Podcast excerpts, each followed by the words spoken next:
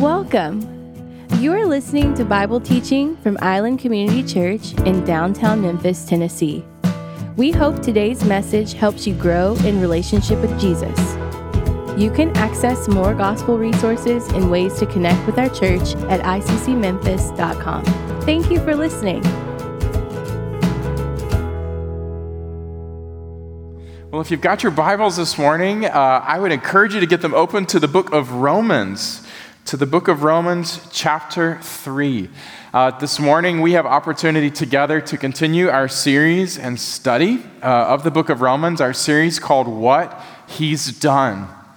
And I feel really excited about this morning. The title of today's message, if you're writing it down, is The Righteousness in Jesus for All Who Believe. And in fact, this morning, um, I'm so excited about the opportunity to teach this particular passage from Romans chapter 3, verse 21 through 31, because to be honest, it is like a climax of all that we have been looking at uh, over the last five weeks. It is like the culmination of all that Paul has been leading us to in these last chapters. Uh, we're going to have the opportunity this morning to look at uh, just these 10 verses and what God has to say for us through them. Uh, the main point this morning, if you got something to write down, I'd always encourage you to take notes. But the main point this morning is this God's righteousness is available to all who put their faith in Jesus Christ. In other words, right standing with God is available to all who put their faith in Jesus Christ. Paul's been talking about the gospel uh, as he's been moving through this book, and we've been talking about it together week after week after week. What is the gospel? It's the what? The good news. And we say that loud and with a smile on our face because it's an announcement, a very joy filled, exciting, wondrous announcement. It's like somebody running onto the battlefield in the midst of war and saying, Hey, it's done. Like victory is secure. The good news is here. What is the good news? The good news, not of what we do, but of what God has done. The good news of what God has done in Jesus Christ to save all who trust in Him.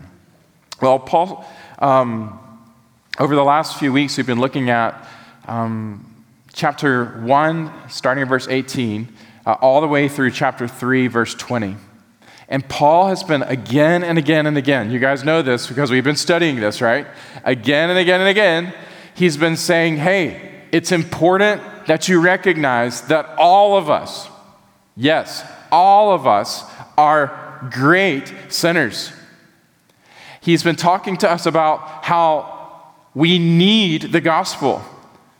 Because what is true for every single one of us, because of our sin, is that we are under the wrath of God. In other words, things are not good between us and God. And the reason things aren't good between us and God is because of what has happened in our hearts and in our lives by us making a choice to turn away from God and turn to things that God has created rather than to worship the Creator, God Himself. We have made idols out of all kinds of things in life. We have suppressed truth for a lie. We have exchanged God for lesser things. We have rebelled against Him even though we knew he existed and knew that we should be submitted to him. We went our own way and we made ourselves and our idols the center of everything. And because of that, things aren't good between us and God. And Paul's been laying out this uh, in a very structural way, talking about how this is true for the non religious, even people who aren't religious, this is true for them. Gentiles, Paul refers to them in his day, non Jewish people, non religious. It's also true for those who even are religious, because what's important is not the behavior of the body, but the posture of the heart. And in the heart, even amongst religious people, there's a desperate need for salvation. And in case you missed it, he said, This is true for all of us Everyone is not right with God. None of us are right with Him. None are righteous. No, not even one. And so, what He's been saying to us is all of us are great sinners. But, friends, in the passage that we're going to be looking at today, what is so amazing is that he's going to be leading us to see here in these 10 verses that ultimately, though all of us are great sinners, what we have to understand is that God has come for us and Jesus. And though all of us are great sinners, He is an even greater Savior. At the end of the day, yes, we have to recognize our sin, our desperate need for Him, but we also must see His salvation and His amazing grace and kindness to all who believe. Another way to think about exactly, I'm, I'm trying to help you because my joy is to pastor you, to help you to get the precious truth of God's word, to not just understand it with your minds, but to savor it with your heart. So I'm trying, again, to, to think about a way to say this so that you can kind of get the flow here, the structural argument that Paul's making. So in, ver- in chapter 1, starting verse 18 through chapter 3, verse 20, another way to understand it would be Paul is actually exposing the deepest problem of our lives, and that is our sin nature, our brokenness of heart and life. But then, as we turn the corner into chapter 3, verses 21 to, to 31, what he's going to be doing here in the passage we're studying today, he's actually going to be saying, though your problem hasn't been exposed, your sin, I want you to know that God has stepped in to solve your problem, and he's done it in salvation. He's done it in a saving way in Jesus Christ. So, I hope that helps um, a little bit kind of understand um, where we've been and where we're going to be today. And like I said, I told you just a second ago, this particular passage is so important. Um, Martin Luther, uh, some of you guys might know him. Um, he was the guy who kind of led out on what's known as the Reformation, um, a big move back to the teaching, the pure teaching of the gospel, the good news of God and Jesus Christ for all who believe. Um, Martin Luther actually said famously of this particular passage that the, these 10 verses, he says, quote, are the chief point, the very central place of the epistle and the central place of the entire Bible. Interesting, right? Hard to put a single passage in focus as like the most important passage in the whole Bible. But Martin Luther actually said if you want to understand the scripture, the central point of the scripture, then you've got to understand these 10 verses. Um, others have said it's probably the most, or possibly the most important single paragraph ever written. Uh, New Testament scholar C.E.B. Cranfield calls the passage the center and the heart of the whole letter, if not the whole Bible. So, I'm trying to set it up by saying, Aren't you glad you're here today?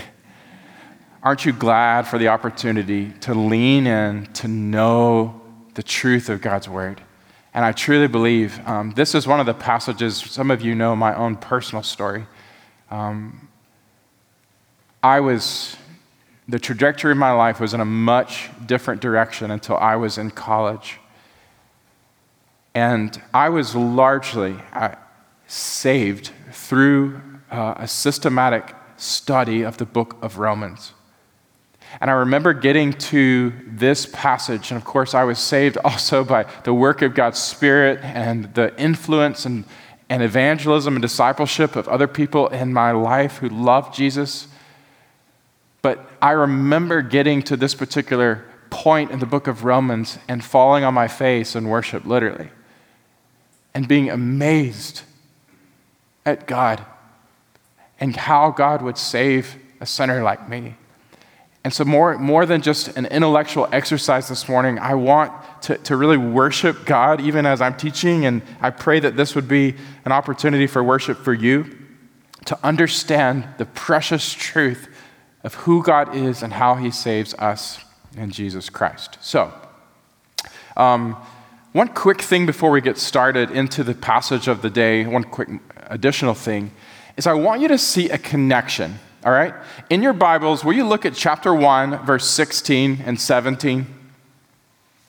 And then I want you to, to find chapter 3, verse 21. All right? Put your finger on both of those, those places. Because in just a second, what I want to do is read both of those verses and basically try to help you understand that Paul is picking back up where he left off at Romans 1 16 and 17, which we've been reciting together every single week, right, from memory. That's kind of our theme verse of the book of Romans. So if you can understand what Paul's doing here, and we're going to see this in a second as we read the two verses side by side, but they mirror each other. Both verses, Paul is talking about a way that God makes us right with himself through Jesus Christ as we believe, through faith. A righteousness in Jesus for all who believe. That's his point in Romans 1 16 and 17.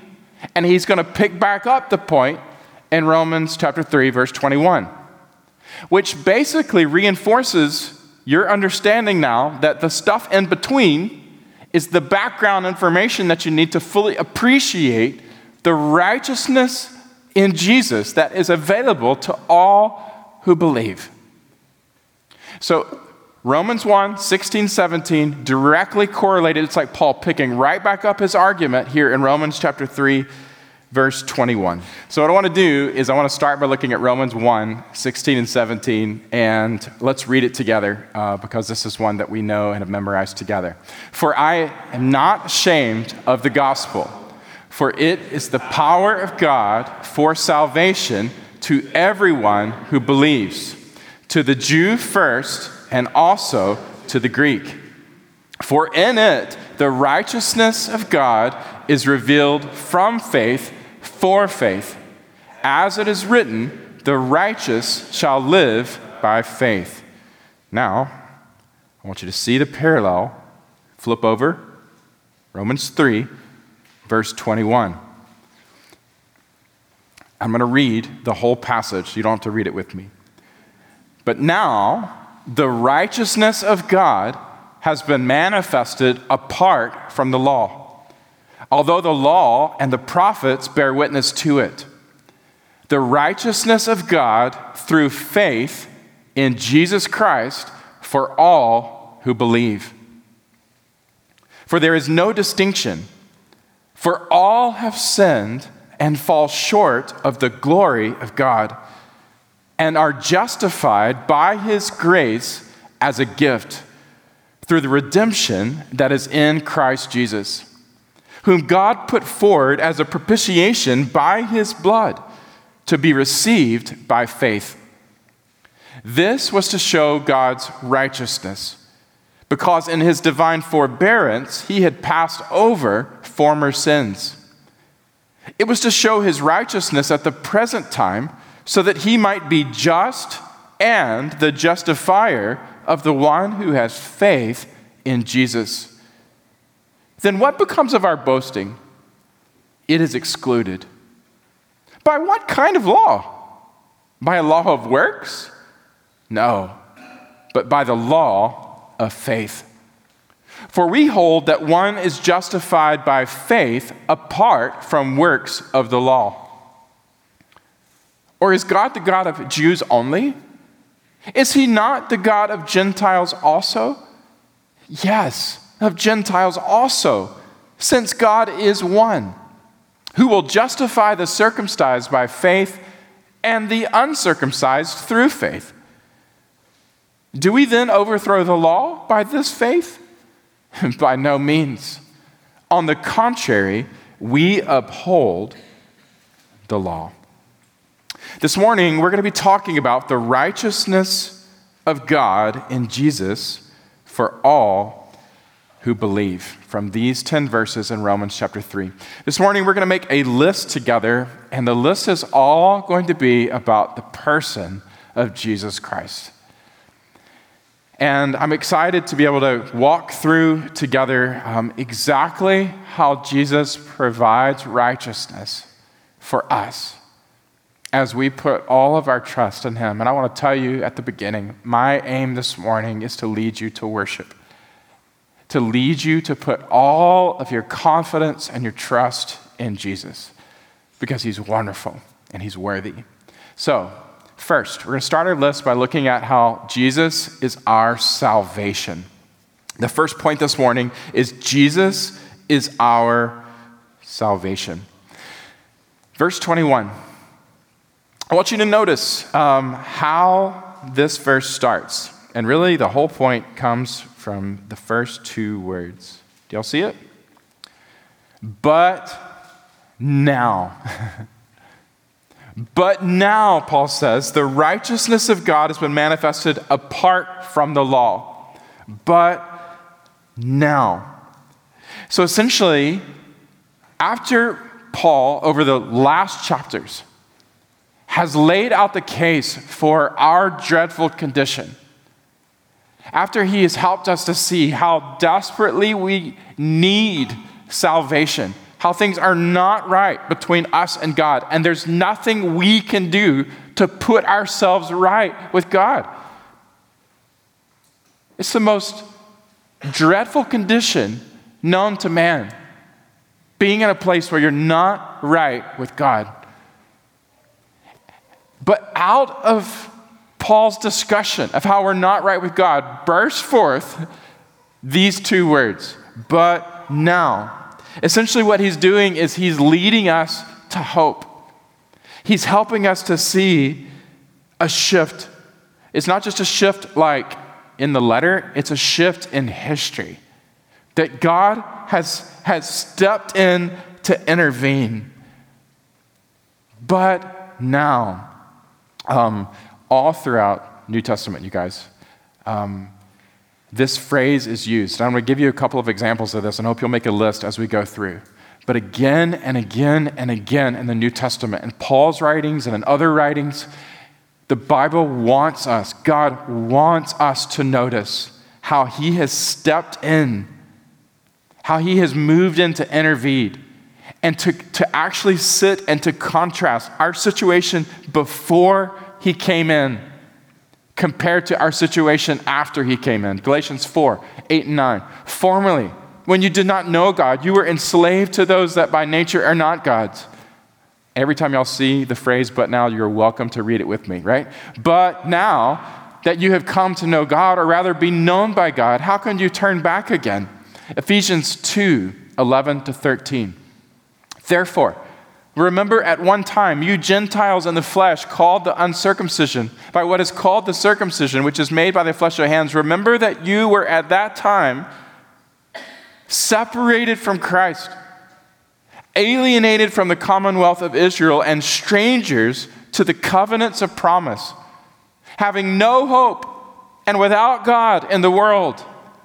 But now, in Christ Jesus, you who were once far off have been brought near by the blood of Christ.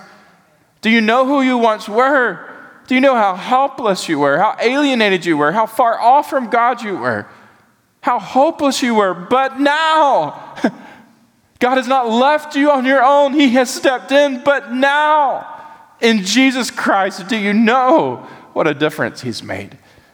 Ephesians chapter 5, verse 8. For at one time you were in darkness, but now you are light in the Lord. So walk as children of light. Colossians chapter 1, verse 21 and 22. And you, who were once alienated and hostile in mind, doing evil deeds, he has now reconciled in his body of flesh by his death in order to present you holy and blameless and above reproach before him. Colossians chapter 3, verse 7 and 8. In these you too once walked when you were living in them, but now you must put them all away. Hebrews chapter 12, verse 26. At that time, sh- his voice shook the earth. But now he has promised, yet once more I will shake not only the earth, but also the heavens. 1 Peter chapter 2, verse 10. Once you were not a people, But now you are God's people. Once you had not received mercy, but now you have received mercy. 1 Peter chapter 2 verse 25.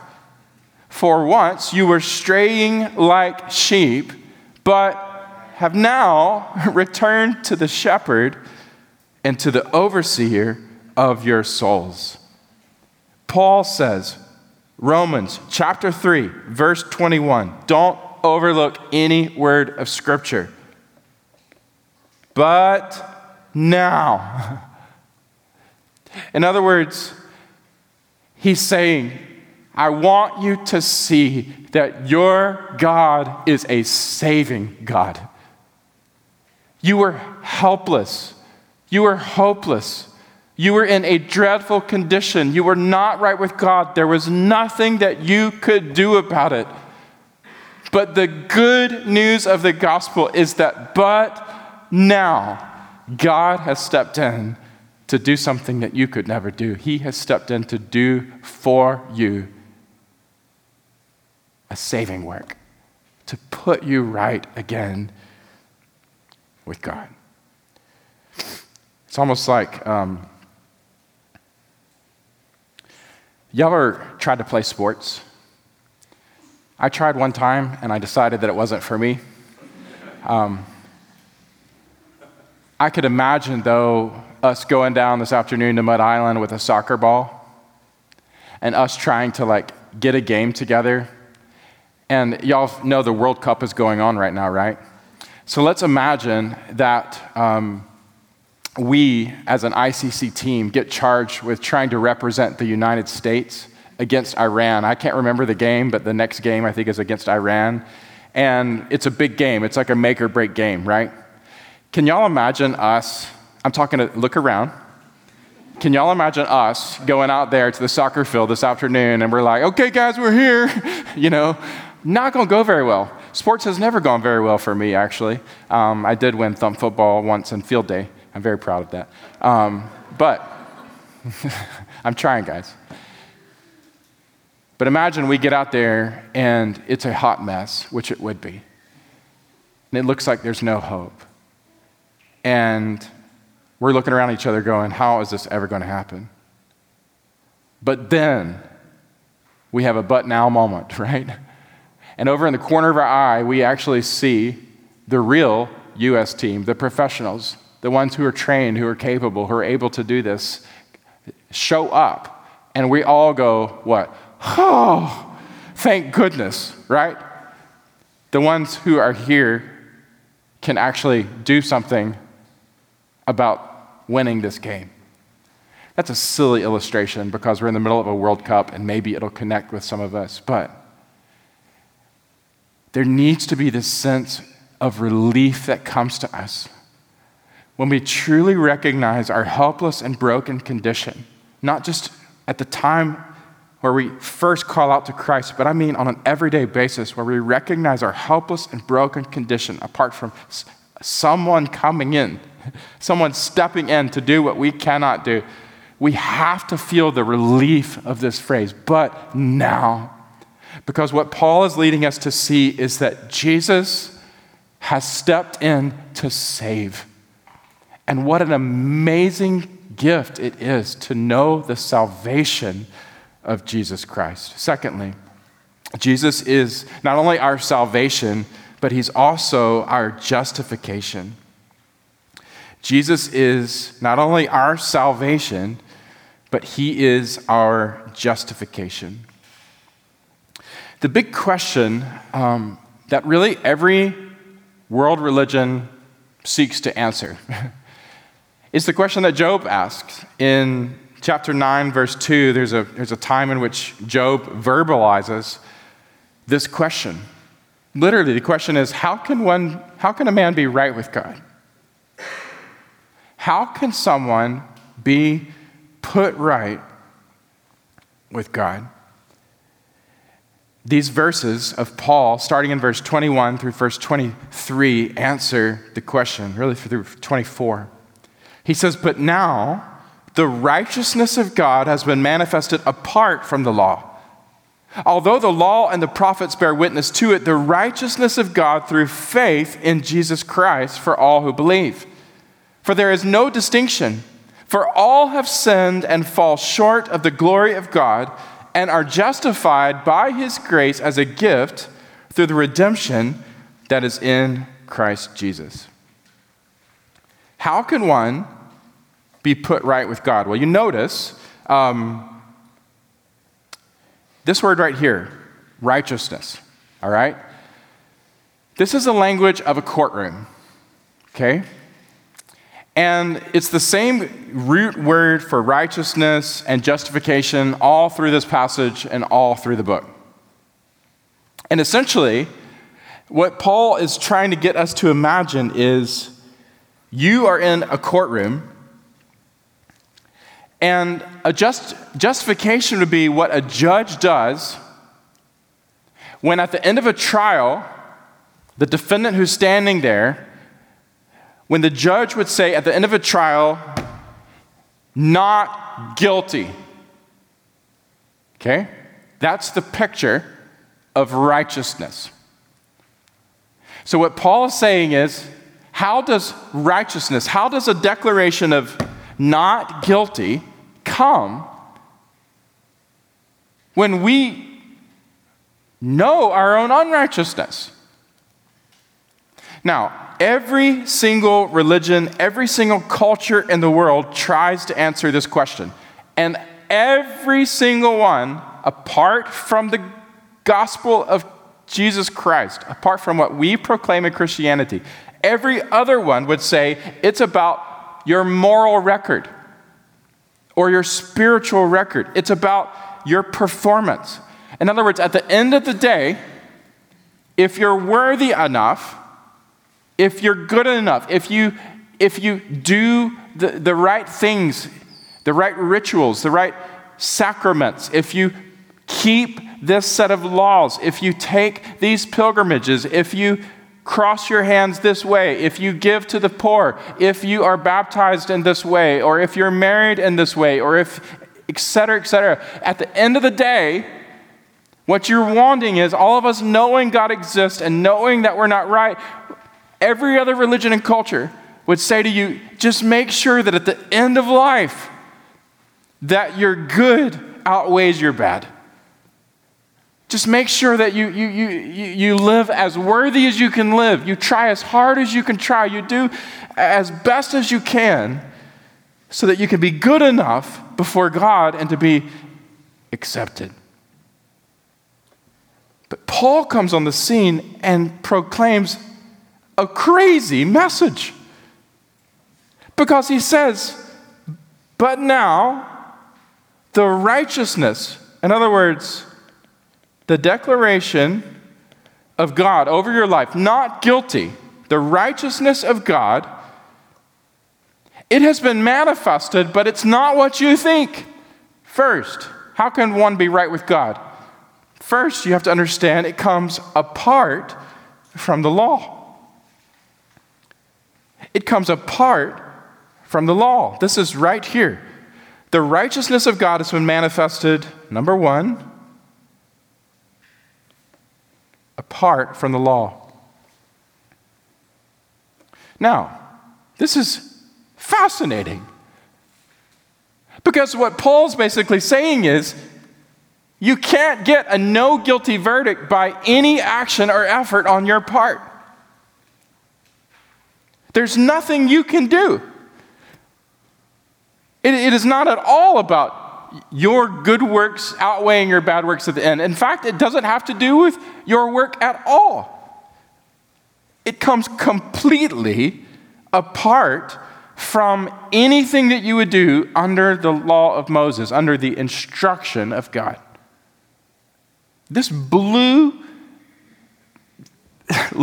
good law keepers and, and Jewish scholars away in the day. You remember when Jesus said in Mark chapter 22, that God would reveal his righteousness in a way that was like, uh, the only way you could compare it was like old wineskins versus new wineskins. And he's saying something new has to happen. You're not going to get it by just trying to fill up the old again and again and again. This is, it's not, the righteousness of God, the no guilty verdict of God, right standing with God, try, your thought about trying to, to get that, to attain that, to in the end be okay with that by anything that you would do, that's done. He says it's apart from the law. But then he says, but don't misunderstand, although the law and the prophets bear witness to it. So, what he's saying here is actually there's a continuity in the entire Bible, the entire Old Testament. This is one of the reasons that I always say, please read the Old Testament. Yes, we are a New Testament, Jesus loving people. But do you know that the Old Testament, all of it was given to us to point our way to this new righteousness in Jesus Christ? All of it was meant to get our attention to the way that God actually saves. God gave us a law. It wasn't like that was plan A. Oops, it didn't work. So now we have to send plan B in Jesus Christ. No, plan A was always Jesus Christ, and the law was given to us to show us the holiness of God and our sinfulness of heart and life, and to lead us to recognize that the only way that we can do this is for one to come to save us. Do you see? It was, it's, it's, it's a continuous thing. The law and all of the prophets have, have pointed to this, but don't mistake it. It's not going to come. Being right with God is not going to come through the law, it comes apart from the law. Secondly, look at verse 22. The second thing that we can answer is how can we then be right with God? Well, we know it's not from the law, so how does it come? Here it is the righteousness of God, so this is the not guilty verdict. How? What does he say here? Number two, through faith in Jesus Christ. And in case you wondered if it's only by faith, right? He said it in Romans 1 16 and 17. Now, here in chapter 3, verse 22, he's saying, through faith in Jesus Christ. And then he says it again, for all who what? Who believe. In other words, this is a heart thing, this is not an action thing. So, what he says is number two, how can one be right with God? Through faith in Jesus Christ. So, the amazing thing is, what he says is for those who look to Christ, for those who look away from themselves and they look to Jesus, empty handed. they just go to Jesus and they say, Jesus, I, I believe you. I, I, I believe that you are a Savior. And, Jesus, I believe that you've stepped in, like, I, am standing in court, and I know, Jesus, that, like, I, I, I deserve a guilty verdict, but Jesus, I believe that you have, like, stepped in and, like, you could take my place. I, I believe that you're a Savior. So, Jesus, I, am going to remove myself completely and I, I, am going to put all of my trust and my hope in you. And, Jesus, I, I, I trust you. I believe you. You're my everything. Anybody ever been on an airplane? Some of us don't like flying too much, especially when uh, it gets turbulent. Anybody like turbulence? I don't think anybody likes turbulence. Um, I'm a sucker for the videos on Instagram that show the like flight horror video things. I don't know why I like those, but I always watch them like, whoo, you know, those moments of just like, oh, sheer terror. But anyway, um, it takes, I don't even know why I told you that just now. Um, the thing is, I think the reason I told you that is because airplanes are incredibly like sturdy. And it takes a lot to like get on the airplane, but what you're trusting is not your own ability once you get on the airplane. You're trusting the airplane to get you safely to your destination. So we don't have faith in our own faith in the airplane. We actually have faith in the airplane. For us, faith in Christ, it's not faith in our faith itself. It's not the size of our faith that matters, it's the object of our faith. The question is are we on the airplane, so to speak? Have we shifted our confidence from self to Christ? And what Paul is saying is there is a way to be right with God that comes through faith, through you moving, exchanging your confidence in self and anything else of work for your own salvation and putting all of your confidence in Christ. How can you be right with God? That's it. Putting your whole trust in Jesus Christ. The next thing that he answers for us is how can we be right with God? He says, For there is no distinction. For all have sinned and fall short of the glory of God and are justified by his grace as a gift through the redemption that is in Christ Jesus. The third way that we can be right with God, Paul says, is by receiving just by taking the posture of one who is empty handed and knows they have need and is willing to receive, to embrace, to actually accept a free and saving gift of God. Paul says there is no distinction. In other words, there's no difference between people. All of us have sinned. All of us are under the power of sin. We all fall short of the glory of God. In other words, God's awesome presence. We all fall short of the glory of God. We're all in need. But he says here, but all of us have the opportunity to be justified. Here it is again. This is the same as the same root word as righteousness, that understanding the courtroom language of not guilty. All of us have the opportunity to be justified, and here it is, number three, by his grace as a gift. Grace. It means that this is something that God does freely out of his own nature. He wants to do it. There's no outside force that's requiring him to do this. This is a, the kindness of God, the love of God for you. There was nothing that required God to save you. Do you know that? Nothing required God to save you. God has chosen in his love for you. God sees you and he loves you. And out of his own love for you, he has come for you. It is His grace. And it is nothing that we do, it is all a gift. So, to understand how to be right with God, we, we, we have to understand it's first, nothing that we do. Second, it's all of what Jesus does.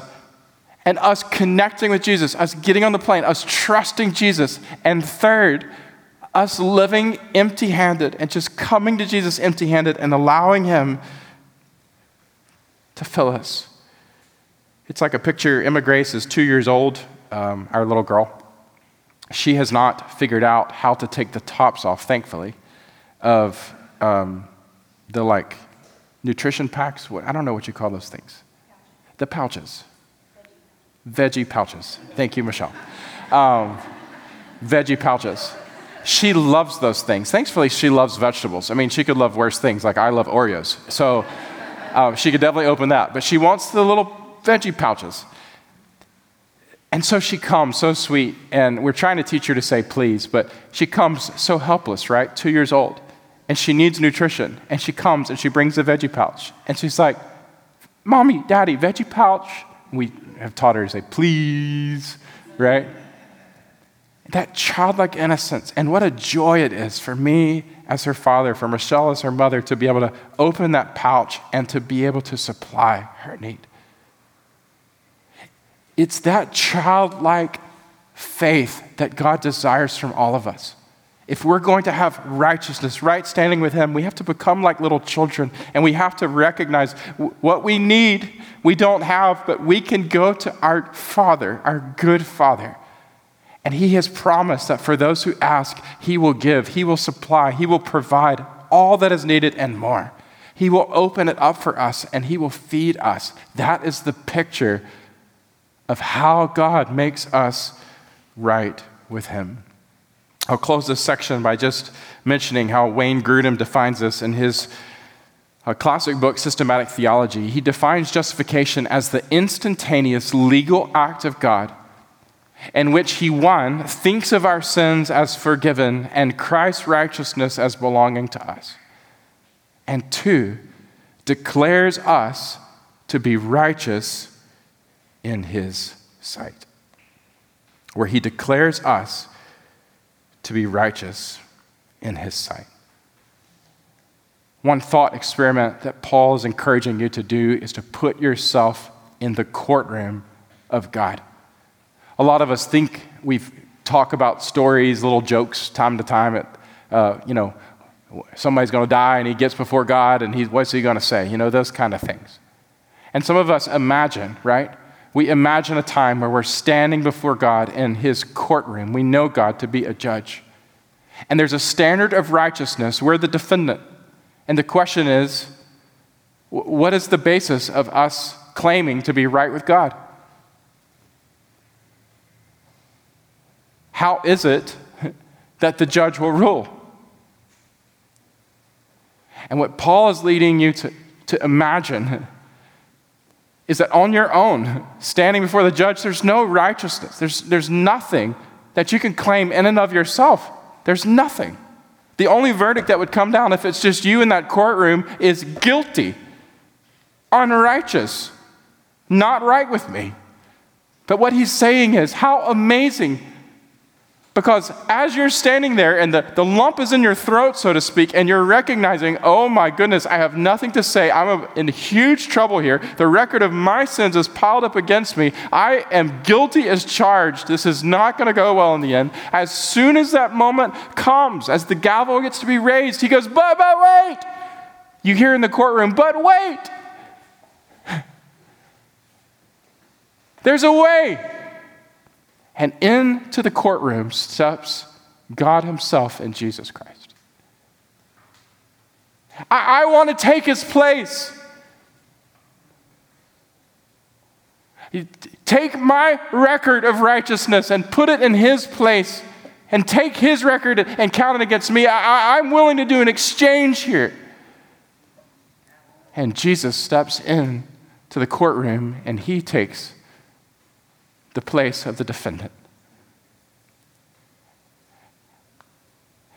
And, and we have that moment of decision. Will we let him, will we get out of the way and let him take our place? Will we look to him as our champion, as our savior, as our forgiver, as our righteousness? Will we put our trust in ourselves? Will we remain on the stand or will we allow Jesus to take our place? But for all who allowed Jesus to take their place, who put their trust in him, what Paul is saying here to us is, is God saves. The gavel comes down as God looks at Jesus, and God declares us righteous because of him. Amen. What a wonderful Savior. How wonderful that Jesus is our Savior and he becomes the very basis of our justification. Jesus is our justification before God. Third, not only is Jesus our salvation, our justification, but third, Jesus is our redemption. Jesus is our redemption. He says here, We are justified, this is verse 24. We're justified by his grace as a gift. And then he says this through the redemption that is in Christ Jesus. Through the redemption that is in Christ Jesus. This theme of redemption is all through the New Testament. In fact, um, you can just make a whole list of all the scriptures where you can find the theme of redemption. It's a really important theme that God gives us to understand what He's done for us. Um, what's so amazing is some people think that the only way of understanding salvation is a courtroom type understanding, like being legally counted right with God. That, that is part of understanding salvation. But even in this passage, there's three analogies that Paul gives us. This is the second one. He says, not only is it like you being in the courtroom, but I want you to imagine that it's like you being in bondage to slavery. And this image is, is not just here in Romans 3, it's all throughout the New Testament. It's a powerful image that God gives us, and some of the scriptures are here on the screen that you can write down. For instance, Mark 10 45, Jesus says himself, For even the Son of Man came not to be served, but to serve, and to give his life as a ransom. Y'all see this word right here? Ransom. This is a picture of redemption. It goes back to Leviticus 15 15, a ransom being set, and a price that needs to be paid for one to be redeemed. Jesus says, I want you to know that I, I love you and I came for you. And I came not that you would do something for me, I came not to be served. That's not the way you're going to be put right with me. I came to serve you, and I came to be the price that needed to be paid so that you could be set free. That's what Jesus says. Luke 21 28. Jesus describes how when these things begin to take place, straighten your heads because your redem- redemption is drawing near. 1 Corinthians chapter 1 verse 30. Paul says, "And because of him, you who are in Christ Jesus, who became to us wisdom from God and righteousness and sanctification and what? And redemption." Do you see all these words? See, for you to have a relationship with Jesus, you have to know Jesus in all of these ways. I mean, it starts with a simple faith. That's all you need. But what I'm saying is, you need to grow in understanding Jesus in all of these ways. He is our redemption. Ephesians chapter 1, verse 7 In him we have what? Redemption through his blood. The forgiveness of our trespasses according to the riches of his grace. 1 Peter chapter 1, verse 18 knowing that you were ransomed from the futile ways inherited from your forefathers, not with perishable things such as silver and gold, but with the precious blood of Christ, like that of a lamb without blemish or spot. Paul says, Romans 3, verse 24, go back to your Bible. We are justified by his grace as a gift through the what? Through the redemption that is in Christ Jesus. It's such a beautiful picture of God's grace. Because it's a picture of all of us being held bondage. I read stories around the world. Um, I, I, we have a good friend uh, who is in India, Chrysidas. He'll actually be visiting here in Memphis this week with our pastoral team, some of our missional leaders. He's going to be here for a few days. I can't get, wait to be with him. But he's helped us to know personal stories of people that he has known in India that literally are trafficked. Children, women that end up getting sold by their families of birth because of their families need desperate um, money. And these children or these women will get sold off and will get held in bondage. And we know that this happens all around the world and it even happens here in Memphis, where people are getting held in bondage. And it feels like there's no way out. like they're literally enslaved. And often the stories that come out of their time of enslavement are horrible, they're horrific. But Chrysidas has these, he's told us these beautiful stories of how he, as a follower of Christ, has felt so burdened by these who are being trafficked in his own country, and these stories that he's heard of, or these, these people that he's met, that he's actually figured out a way to actually gather money together to go and buy back these people from the ones who are enslaving them for the opportunity to just set them free and hopeful opportunity that they may know the forgiveness and the freedom of Jesus Christ. Every time I hear stories like that, I just marvel because it, it, it paints a picture to me of my spiritual condition I was in bondage. By my own choice, I had given myself up to sin and, and to the one who oversees the realm of darkness and horrors of life in that place. But God, in His grace, saw me in that condition. And in His love, He came after me. And He came to pay a price, a ransom price, a price that was the only price that could be, have been paid to, to ransom me, to rescue me out of enslavement, and to set me free into a life with God. And that price was his own blood. There's this beautiful picture that Paul's trying to help you see. Do you know that there's a way to be put right with God through a kinsman redeemer? through one who has come to rescue you out of bondage and do you see the price that he paid wasn't just a few coins, wasn't a few thousand or a few million dollars to rescue you out of bondage? He had to give his own life into bondage and ultimately unto death for your sin. What a great Savior is Jesus Christ. He is our salvation. He is our justification.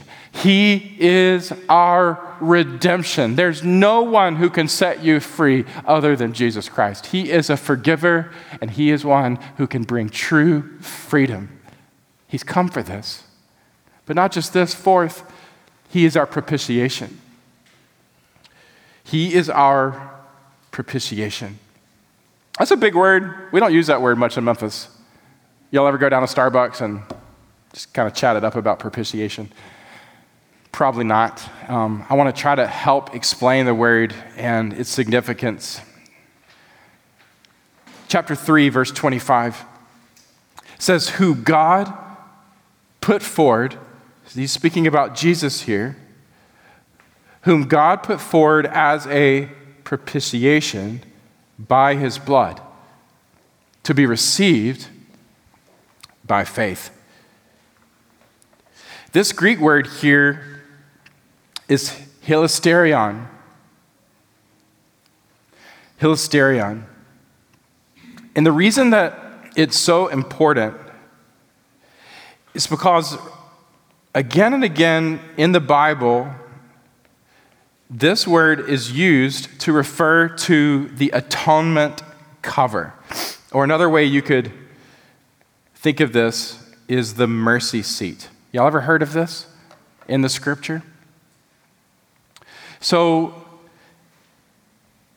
probably most prominently used in the Old Testament, we have places like Exodus chapter 15 where God instructs, You shall put the mercy seat on the top of the ark. And in the ark you shall put the testimony that I give you, and there I will meet with you. And from above the mercy seat, from between the two cherubim that are on the ark and the testimony, I'll speak with you about all that I'll give you in the commandment for the people of Israel. So, the idea of the atonement cover, Leviticus chapter 16, like the day of atonement, where the ritual is described, is you have this picture of the holiness of God, the smoke filling the tabernacle, the curtain separating us from even God's presence. He is so holy, and we are so sinful that a separation is there. That's our condition apart from God's salvation. And yet, they would gather all the people around. And they would bring themselves together and they would watch as spotless young animals in front of them would be brought forward and they would lay their hands on these animals and they would confess all of their sin onto the animal, so to speak. And then the animal would be killed, its blood poured out in front of them. The, this spotless, innocent young animal horrifically killed right in front of them. Why? Because their sin has been transferred onto this animal. The blood poured out and put into a bowl, and one high priest, dressed up in royal looking regalia, would walk in with the blood that was poured out. He'd have a rope tied to his feet in case something horrible happened in the presence of the holy God because of his sin and the people's sin. They could pull him out without having to go behind the curtain themselves. But God gave permission one day a year to walk in with that blood. And what he would do in the presence of a holy God over the Ark of the Covenant which we know now had that mercy seat on it, symbolizing the very presence of God. He would pour out that blood over the mercy seat. And by doing so, the Old Testament described that as that happened, God was making atonement for their sins. In other words, there was a covering that became sufficient to satisfy for their sins. It was a place of God's mercy. What Paul is saying here is God put forth Jesus not just to be your salvation, not just to be your justification in the courtroom, not just to be your redemption out of bondage into freedom and forgiveness, but also to be your propitiation. God put forth Jesus. John looked at him and he said, Behold, the Lamb of God who takes away the sins of the world. In other words, all of that in the Old Testament was a foreshadowing of the moment that Jesus, the true and perfect Lamb of God, would step onto the scene and Jesus himself would be the one. All of us confessing our sins unto him, he would be the one bearing our sin and our shame. And it would be him on the cross, the perfect, innocent Lamb of God, who would pour out all of his blood. And by his blood, he would walk in not to an earthly tabernacle or temple made with hands, but he would walk into the true and heavenly tabernacle, the very presence of the holiness of God, and he would offer his own blood upon the mercy seat. Do you see it? And as he did that, the true high priest offering his own blood, God makes atonement for all of us who believe. Aren't you grateful for Jesus? Aren't you grateful for a perfect, spotless Lamb of God who also is our high priest? And by his blood, he actually makes a true and living and eternal atonement. So, as you trust in him, as you confess your sins upon him, as you depend upon him, as you look to him and treasure him, he forever will be your mercy seat before the Father, your propitiation by his blood for you to receive all that he is and all that he gives by what? By faith. Fifth, God's righteousness. Not only is Jesus our salvation, our justification, our redemption, our propitiation, but fifth, he is our righteousness. Verse 25 and 26 says, This, all that Paul's been describing, this was to show God's righteousness. Because in his divine forbearance, he had passed over former sins. It was to show his righteousness at the present time so that he might be just and the justifier of the one who has faith in Jesus. It is so, so critical that you'll understand this verse. Because the big question is how can God actually remain righteous?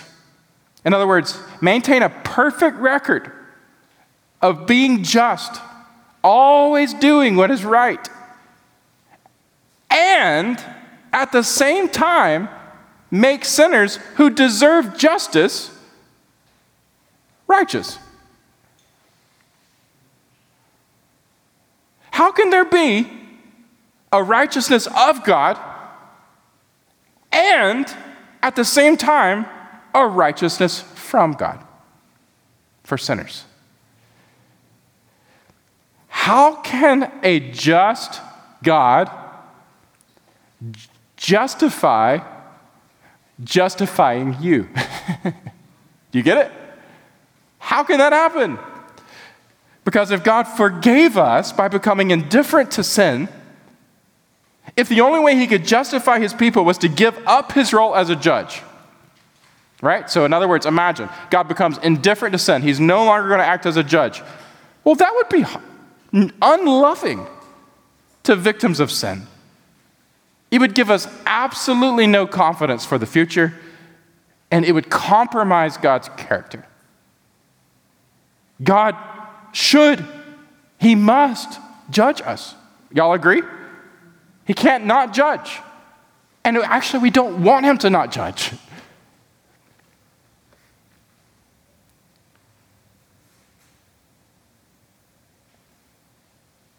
The wonder of the gospel is that God has judged, but He's judged us in His own Son. John Murray writes this God loved the objects of his wrath so much that he gave his only son, his own son, to the end that he, by his blood, should make provision for the removal of his wrath. So, in other words, God does not turn his justice aside, he doesn't set it aside.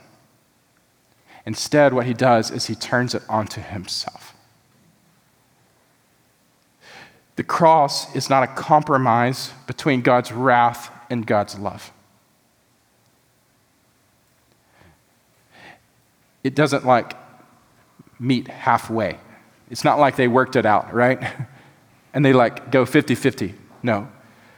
Rather, it satisfies the fullness of God's wrath and the fullness of God's love. On the cross, God's love and God's wrath fully satisfied. Both of them demonstrated and expressed perfectly. C.S. Lewis, y'all ever read C.S. Lewis? I'll use this illustration and then I'll go to our final point. Um, the Lion, Witch, and the Wardrobe, he explores the same idea kind of imaginatively.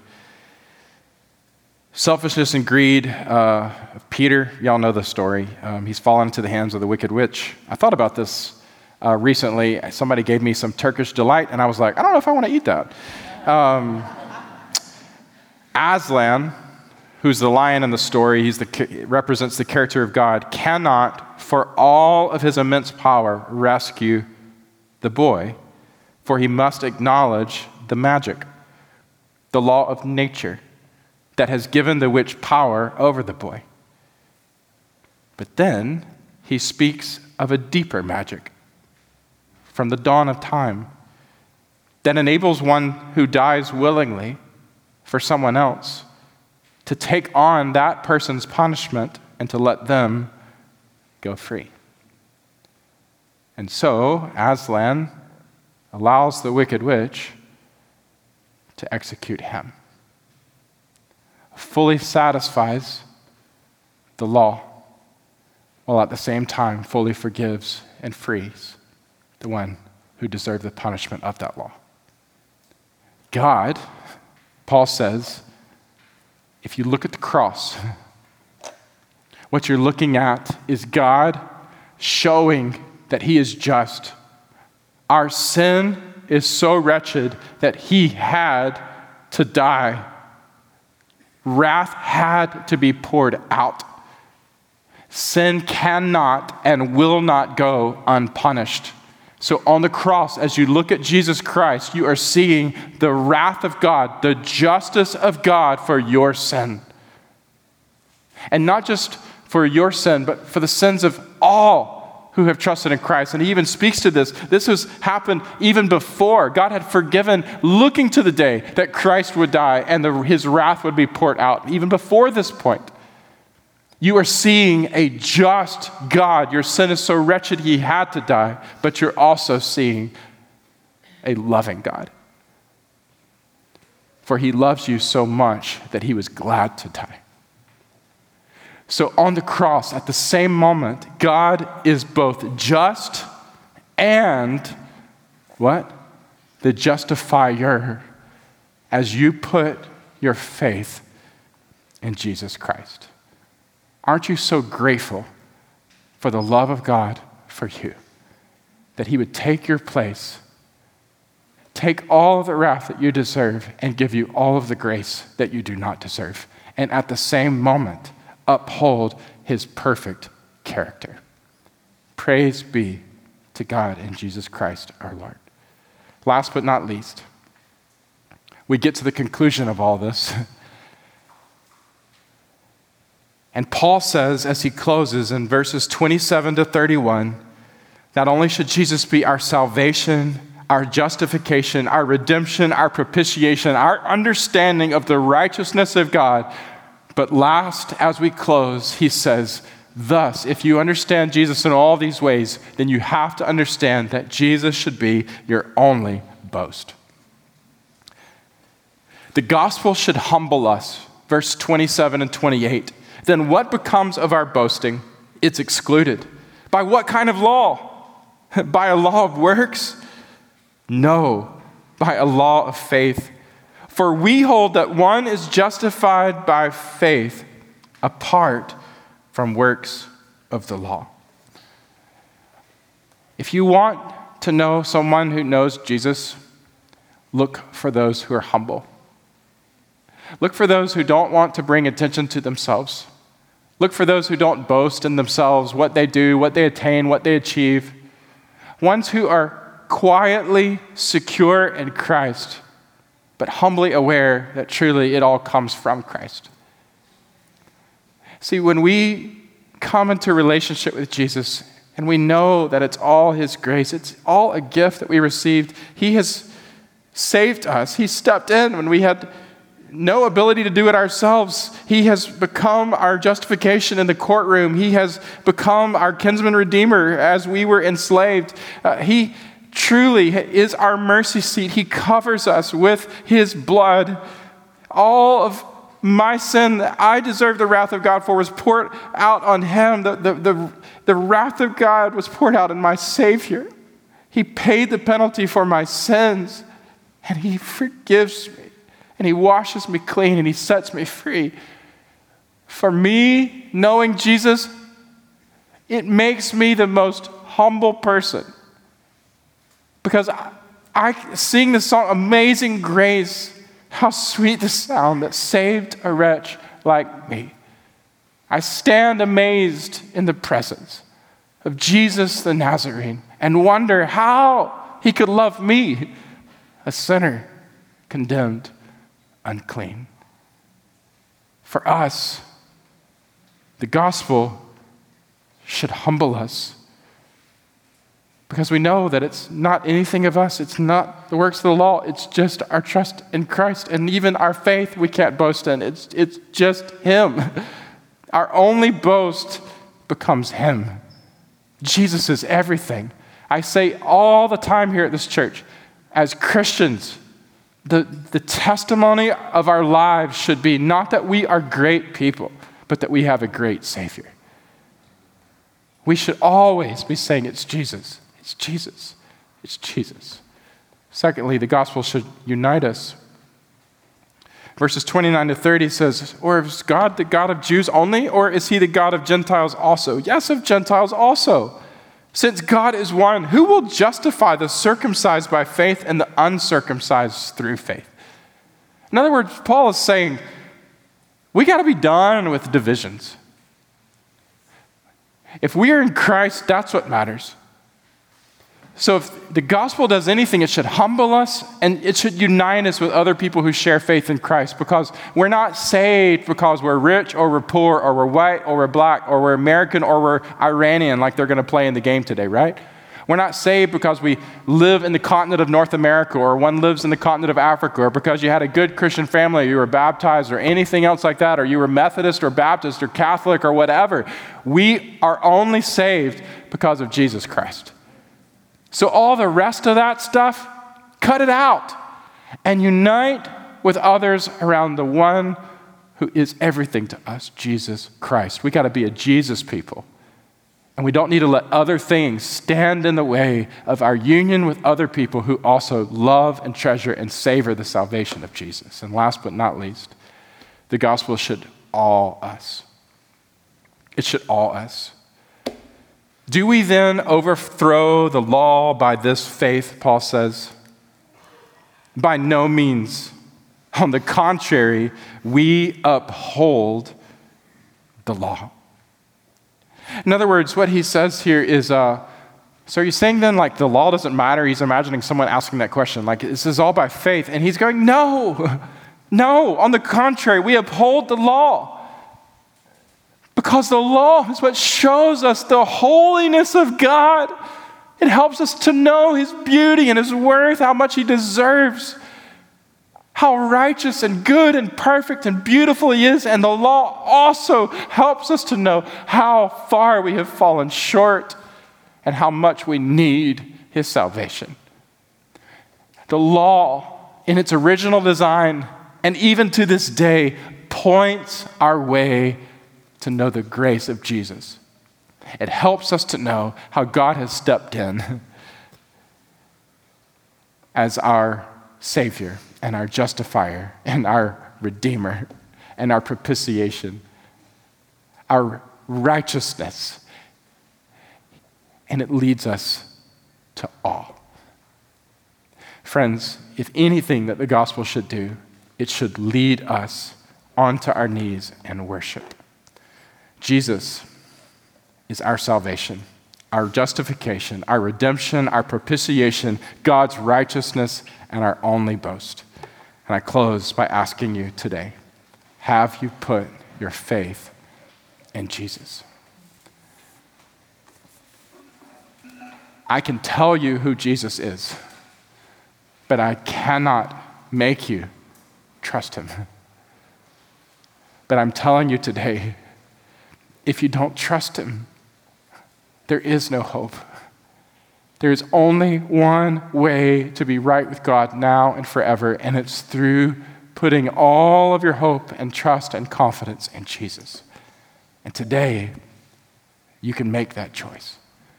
So I just want to pray that God would lead you, whether for the first, first time or for a repeated time, to savor the salvation of Jesus Christ. Father, thank you for your word to us. And we just pray, God, that you would allow your word to bear fruit in our lives.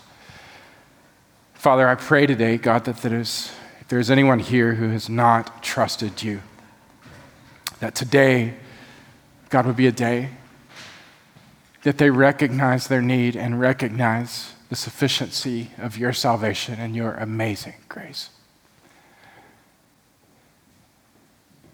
God, all of us are helpless apart from you. But you have come to save us. And we thank you for your grace. Thank you for your righteousness. God, I pray today, God, for the variety of needs that are in this room. I know, God, that there are many who are asking big questions, who are in need of help, in need of hope. I just pray today, God, that we could just look to you, Jesus. You are a living Savior. You came for us, you lived for us, you died for us, and you rose for us. And today you live. And you are all of these things and more. And those who hope in you will not be put to shame. So we look to you, Jesus. You are everything. As we worship, God, I just pray you would minister to us by your Spirit. You would encourage us and help us and even save. We pray all this in Jesus' name. Amen. Thanks again for listening to this Bible teaching from Island Community Church. We want to encourage you to join us for worship in person soon. No podcast can replace God's good design of gathering with other believers in a local church. For more gospel resources and ways to connect with our church, visit us at iccmemphis.com. We offer a prayer of blessing for you from Romans 15:13. May the God of hope fill you with all joy and peace in believing, so that by the power of the Holy Spirit you may abound in hope.